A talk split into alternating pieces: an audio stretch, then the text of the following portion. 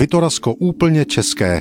Tímto titulkem se radují nad nečekaným výsledkem prvního sčítání lidu v Československu lidové noviny právě před stolety 26. února 1921. Sčítání se odehrálo 15. února 20.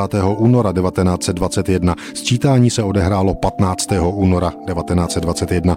Česko-německá otázka byla na Vitorasku citlivá v roce 1921 i později, těsně před vznikem protektorátu i na konci druhé světové války.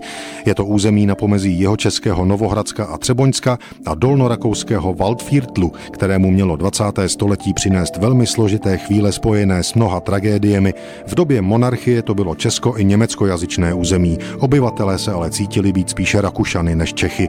Po rozpadu Rakouska-Uherska a vzniku Československa se Vitorasko stalo jeho součástí. Na základě Saint-Germainské smlouvy a rozhodnutí vítězných mocností první světové války stalo se 31. července 1920. Část regionu regionu s centrem v českých Valenicích dostalo Československo, část centrem v Gmindu Rakousko. Podle historiků i kronik Vitorazanům na našem území příslušnost k nové republice od začátku neseděla. Proto byli všichni zvědaví na sčítání lidu, ve kterém se národnost uváděla. A tady lidové noviny z 26. února 1921 triumfují.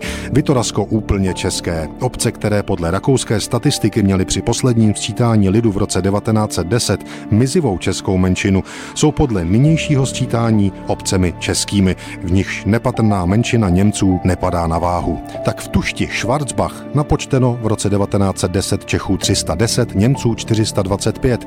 V roce 1921 bylo napočteno úhrnem 665 obyvatel, z toho přihlásilo se k národnosti české 656 a k národnosti německé toliko 9 obyvatel. U ostatních obcí jeví se podobný výsledek. Konec citátu.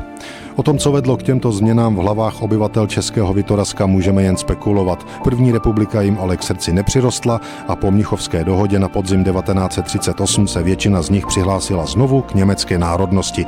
Oblast byla součástí nacistické říše. Tragédie první poloviny 20.